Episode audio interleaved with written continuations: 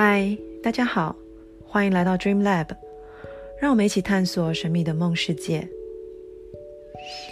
前面几集谈到我自己的梦，霍尔的移动城堡，突然发现主轴都很类似，都是关于死掉而后重生，而这个死掉大多时候是指心理层面的某个面相已不再适用服务于我们，所以需要消失。为了要重生，必须要先死掉，要先毁坏、崩塌，才有空间让新的东西进来。但这个过程一定是不舒服的。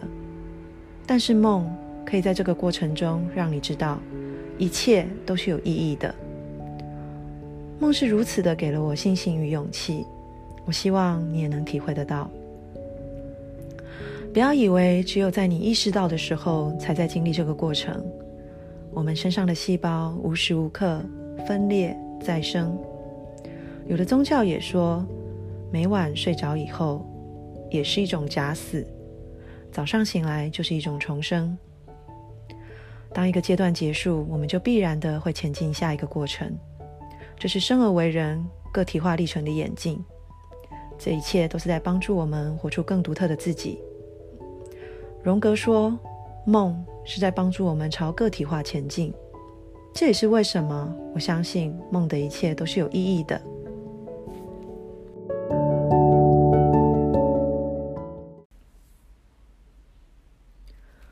因此，今天我要来说一个流传已久的故事：以娜娜下降到地底世界，或者我们说阴间。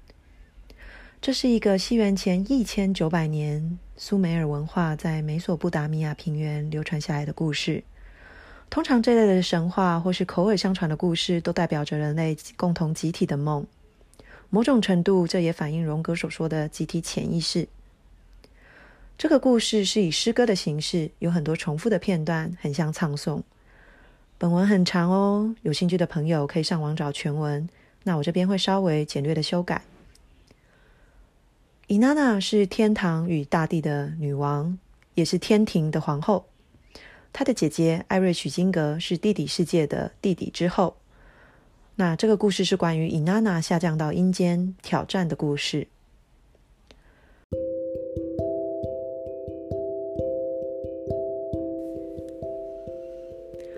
那在这边，我们先说一下前言。伊娜娜曾经去拜访过智慧之神恩奇。他们一同饮酒作乐，趁着恩琪醉醺醺的时候，伊娜娜跟他要到了十四个我。这个我包含了权力、王位、魔法、性、公益等等。后来，伊娜娜嫁给了恩琪的儿子杜木兹。好，那故事就从这边开始了。伊娜娜朝地底世界出发，她的仆人宁叔伯跟着她。伊娜娜跟他说。宁叔伯，我的支持者，我将降至地底世界。如果我没有回来，请在废墟中哀悼我，在人群聚集的地方为我击鼓，在诸神的殿宇中来往穿梭，为我哭泣，泪水盈眶，沾湿双颊，沾满衣裳，穿上你最简陋像乞丐的衣服，去尼泊恩利尔的圣殿哭喊：哦！父啊，恩利尔，求您不要让您的女儿死在地底世界，不要让您最明亮耀眼的银器掩埋在地底世界，不要让珍贵的宝石被工人当成普通石头般的破坏，不要让芬香的黄杨木被木工当作一般的树而砍伐，不要让天上神圣的女神死在地底世界。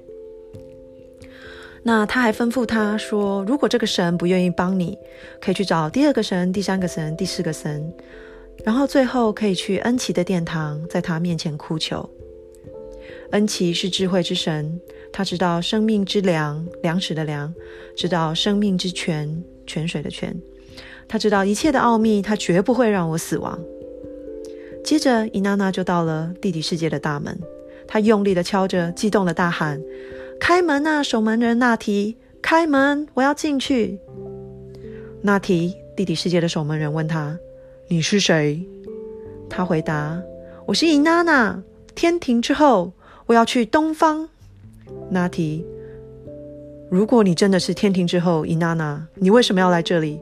到这里的人从来没有回去过。”伊娜娜回答说：“是为了我姐姐艾瑞许金格来的，她的先生已经死了。我来参加他的葬礼，让他的葬礼中的酒可以充满酒杯。我要完成这件事。”娜提说：“在这里等着，我要向弟弟之后请示，再给你回复。”于是娜提跟弟弟之后报告：“一位女子如天一般的高，如地一般的广，如城墙般的结实，正等候在门外。她聚集了七个我，把他们都放在手里。带着我的她已经准备好了。伊娜娜的头上戴着大草原的皇冠，细心整理过的黑亮秀发在额头，脖子之间挂着一小串青金石的项链。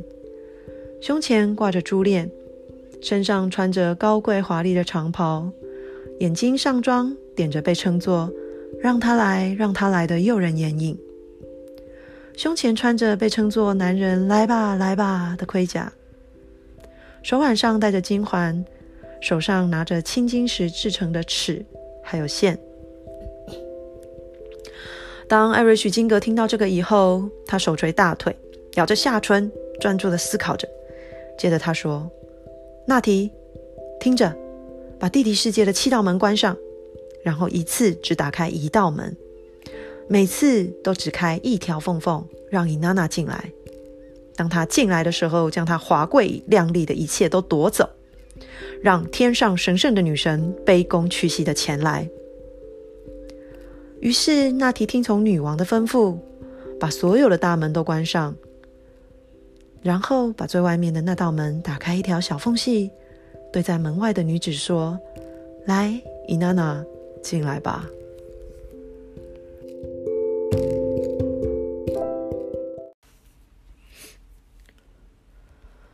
当他进入第一道门的时候，伊娜娜头上的大草原皇冠就被取下来了。伊娜娜问：“这是做什么？”娜提说：“安静，伊娜娜。地底世界的做法是最完美的。”不许过问。当他进入第二道门的时候，脖子上的青金石项链就被取下来了。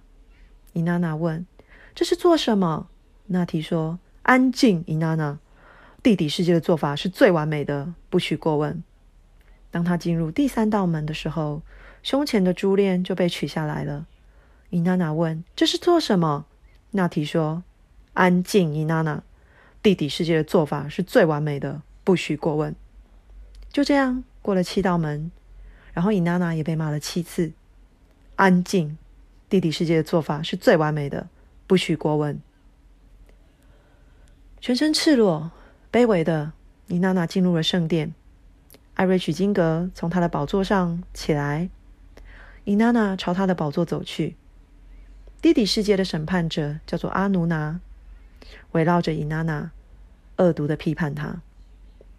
艾瑞许金格则以置人于死地的眼神看着伊娜娜，以愤怒的言语指责她，大声数落她的罪状，然后命令守卫们打她。伊娜娜死了，成了一具腐朽的臭皮囊，被悬挂在墙上。故事先停在这里。我想大部分的人应该都没听过这个故事，那我们来慢慢回想、讨论，然后沉淀一下。记得故事的一开始，有没有觉得这个伊娜娜好像很高贵、很华丽？天庭之后，哎，那么华贵的天后，为什么要去地底世界那么阴暗的地方？而且他敲门的时候还很自大的说：“我要来填满姐夫丧礼的酒杯。”还带了七个我。基本上呢，这些就是一些华丽的首饰、长袍、皇冠，还有勾引男人的眼影与盔甲。说到这里，有没有觉得很熟悉？跟我们之前在讲霍尔的移动城堡里一开始的霍尔很像，风流倜傥又帅又有能力。其实这些都是人格面具的一部分。这些人格面具都是我们在成长过程中培养出来的保护机制，而这些都是所谓的角色层，在培养着我们认为脆弱的真实的自己。所以，我们戴着这样的社交面具。在面对外界，然后跟他人沟通，哎，这些人格面具超棒的啊！为什么伊娜娜要脱下来？因为这是地底世界的规则。那他干嘛去地底世界自找苦吃呢？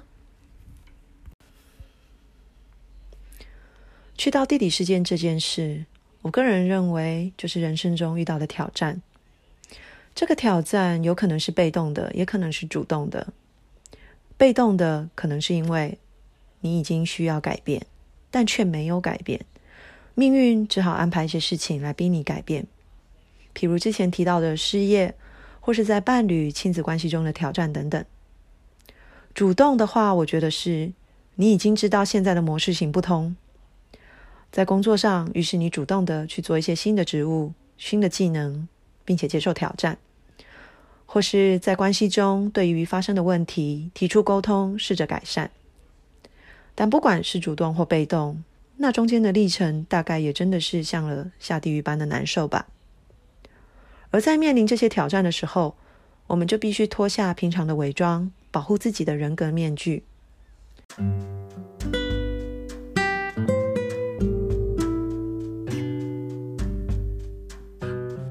就算你不拿下面具。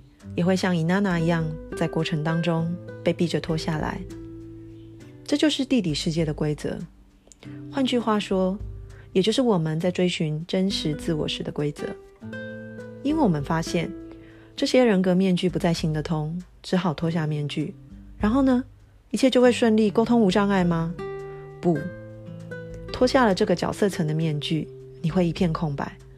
我是谁？我在哪里？我要说什么？这就是死集成，会很干，然后不知所措，很卡。但是我们必须待着，待着，待着，然后体验着。戴了面具这么久，你还记得自己是谁吗？真实的感受是什么？面对它，它才会有机会转化。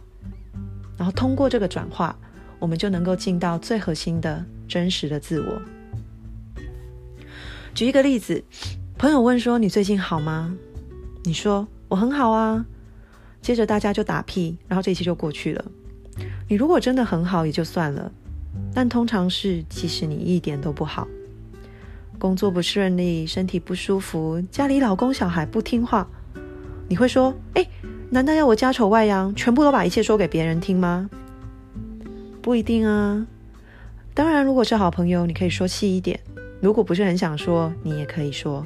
其实我最近有些琐事烦心，不过谢谢你的问候。谁知道呢？搞不好你们可以一起去喝杯咖啡，相互安慰聊聊。这里的重点是为你的情绪状态发声，让他们在这个世界上有一席之地，认同同理自己的受苦，而不是一件假装一切都很好去粉饰太平。因为如果我们没有赤裸裸的、真诚的去面对、沟通，然后不去感受这个痛苦，久了可能连快乐都感受不到了。所以，当我们许愿想要成为独特、真实的自己，我们可能要面临到的，就是要先拆掉这些外在的人格面具。在过程中，你可能会问我：怎么会走到这一步？怎么会这么痛苦？毕竟这些面具都跟了这么久，拔掉那些面具的同时，连在自己身上一部分的肉，大约也是一起被拔出了吧。累的时候没关系，就停下来休息吧。当初我们是怎么走到培养出这些人格面具的？现在我们就必须从原路走回去。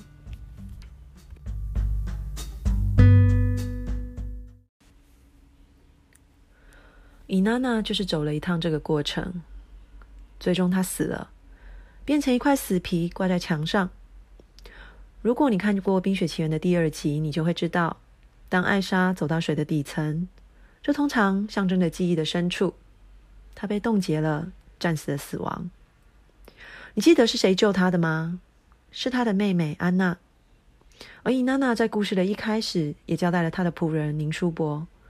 如果他三天三夜没有回来，记得要去求诸神来救他，这也是一种支持。在我们要去面对自己生命当中最深层的功课的时候，你需要找一个可以支持你、协助你的宁叔伯。她可能是你的好姐妹、你的咨商师、你的灵性导师，任何在你迷茫的时候可以帮你指出一条路的朋友。人生的功课要自己写是没有错，但旅途当中记得找到一盏明灯陪伴着你。你并不是一个人，大家都在自己的难题里踽踽独行，但我们可以一起走。接着，我们来看看林叔伯找到了谁帮忙，那伊娜娜又是怎么复活的呢？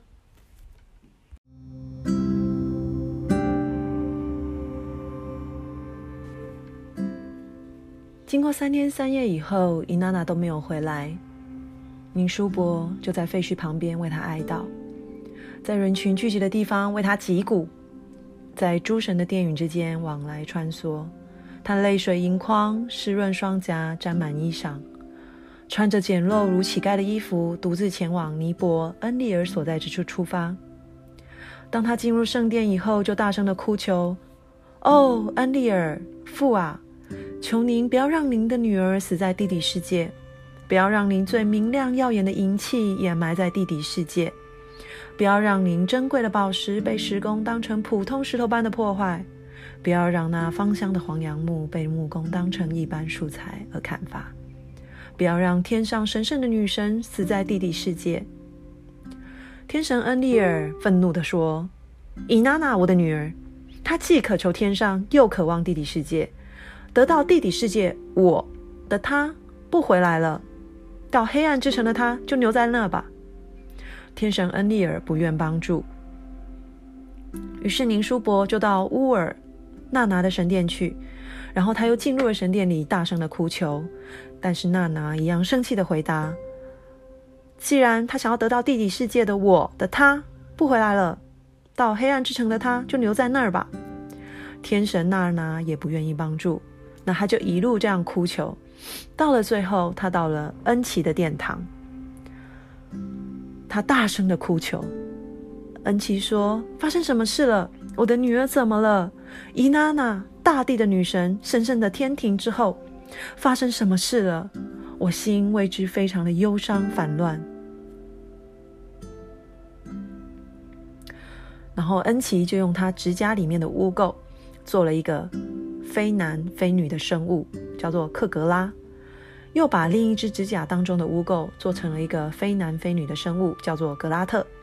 然后他把生命之粮给了克格拉，把生命之水给了格拉特。恩奇对他们两个说：“到地底世界，像苍蝇般的溜进那些门的缝隙。地底之后，艾瑞许金格正在哀嚎呻吟。”像是要生产的妇人那样子，她的身上一件衣服都没有穿，她的胸前也没有遮蔽。当她大喊“哦哦，我的身体里”，你们也要一起大喊“哦哦，你的身体里”。当她大喊“哦哦，我的身体外”，你们也要一起大喊“哦哦，你身体外”。弟弟之后会很高兴，他会送你一件礼物。那你们只要要求要那个挂在墙上的尸体，然后把生命之粮撒在他身上。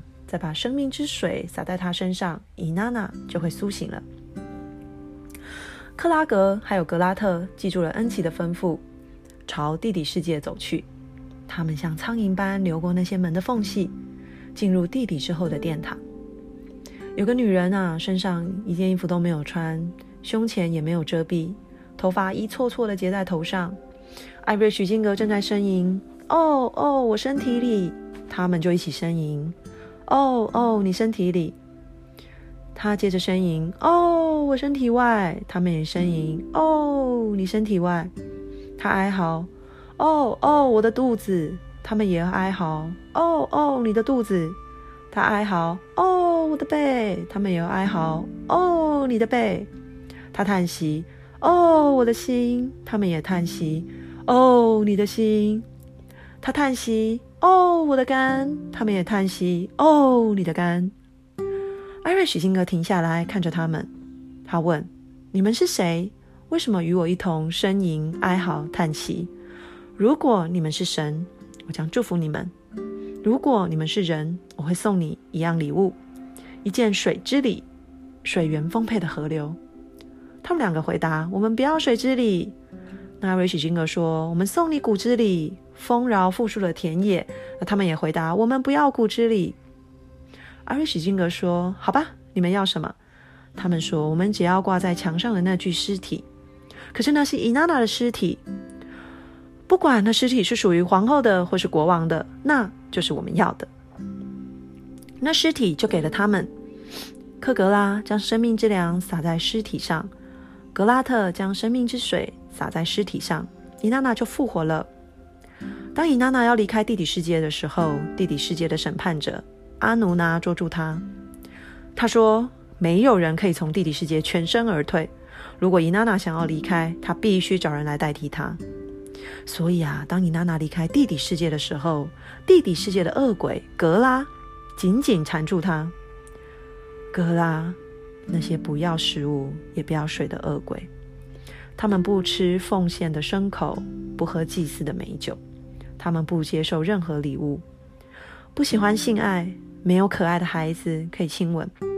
他们把妻子从丈夫的怀抱中夺走，将孩子从父亲的膝上夺走，将新娘从他们的新房当中偷走。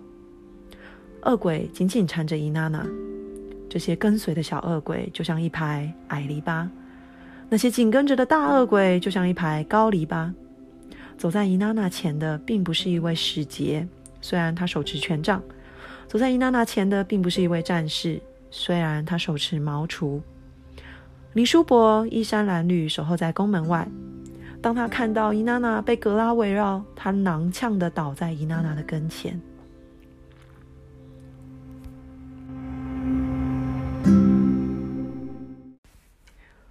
格拉说：“向前走吧，伊娜娜，宁叔伯会取代你。”伊娜娜大喊：“不！林叔伯是我长久以来的支持者，他总是给我明智的建议。他是护卫于我身旁的战士，他没有忘记我的吩咐。他在废墟中为我哭泣，在聚会的地方为我击鼓，与众神殿宇之间往来穿梭，泪水盈眶，入湿双颊，泪潸衣裳。”穿着最简陋、像乞丐般的衣服，他独自一人到众神的主殿里。因为他，我才能得救。我永远不会把宁叔伯交给你们。格拉拉就推着他说：“前进吧，伊娜娜，我们与你一起到乌马。”在乌马的圣殿，伊娜娜的儿子夏拉衣衫褴褛。当他看到伊娜娜被格拉围绕，他踉跄的倒在他的跟前。格拉说：“向你的城市前进吧，伊娜娜，夏拉会取代你。”伊娜娜大喊：“不，不要下拉！他是我的孩子，为我歌唱。他是我的孩子，为我修指甲、梳头发。我永远不会把夏拉交给你们。”格拉说：“向前进吧，伊娜娜，我们跟你一起到贝提毕拉。”在贝提毕拉的圣殿，伊娜娜儿子卢拉尔衣衫褴褛。当他看到伊娜娜被格拉围绕，他踉跄的倒在他跟前。格拉说。向你的城市前进，伊娜娜。卢拉尔会取代你。伊娜娜大喊：“不是卢拉尔，他是我的儿子，他是男人中的领袖，他是我的左右手。我永远不会将卢拉尔交给你们。”格拉说：“向你的城市前进吧，伊娜娜。我们跟你一起到乌鲁克的大苹果树。”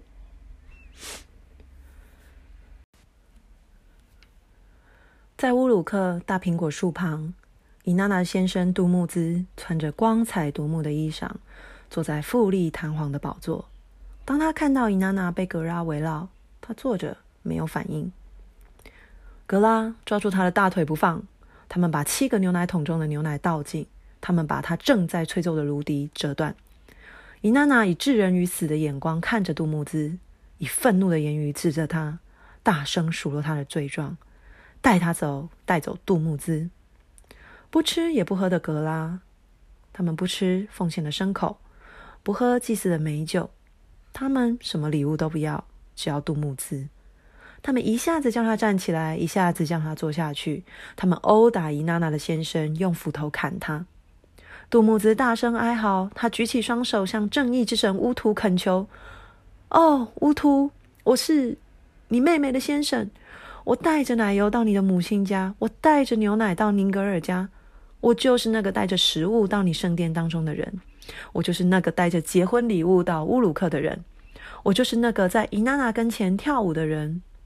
乌图，你是位正直的神，你是位仁慈的神，请将我的手变成蛇，请将我的脚变成蛇，好让我逃离这些恶鬼，让他们不要抓到我。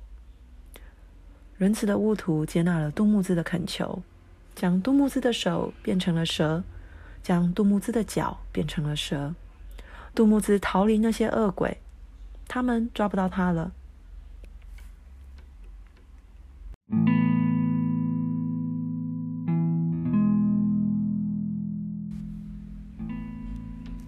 今天的故事就到这里告一个段落。这是一个将近五千五百年的寓言故事，甚至也可以说这是人类集体最古早的梦境。在一开始，呃，之前故事没有提到的，其实伊娜娜首先去聆听来自弟弟的声音。这里谈到的是意愿。当你准备好聆听，你就会听到那些一直存在，但是你可能从来没有注意到的声音。接着，他还去了七个城市，跟七个寺庙道别。我认为这七个寺庙可能是小我所认同的身份或价值观，可能大部分是外在的，所以他可以收集回来七个我。比如说，如果你没有了工作的职称，不是某个人的太太或某个人的小孩，没有光鲜亮丽的学历，没有可以自豪的收入，那这个我是谁呢？如果我们把这个故事当成一个梦来解梦，那你可以回头去想想，这个故事里面你觉得印象最深刻的人物是谁，或甚至是哪一幕？你可以用自己的想象去把这些画下来，接着延伸去想这些象征的寓意，又有什么是可以反映在现实生活中的呢？我个人一开始是很喜欢那两个小生物，因为它们很微小。却可以偷溜到地底世界不被发现。我自己连接到现实世界，则是一些微不足道的小事，可能是日复一日的吃饭、睡觉、洗碗、洗洗衣服，却滋养了我，让人觉得脚踏实地。或者是因为拥有了这样的小幸福而觉得踏实。而曾经在我低潮的时候，以娜娜的旅程让我觉得不孤单。生而复死，死而复生，就是一个在人生中反复的过程。那今晚就先到这里，晚安，祝你有个好梦。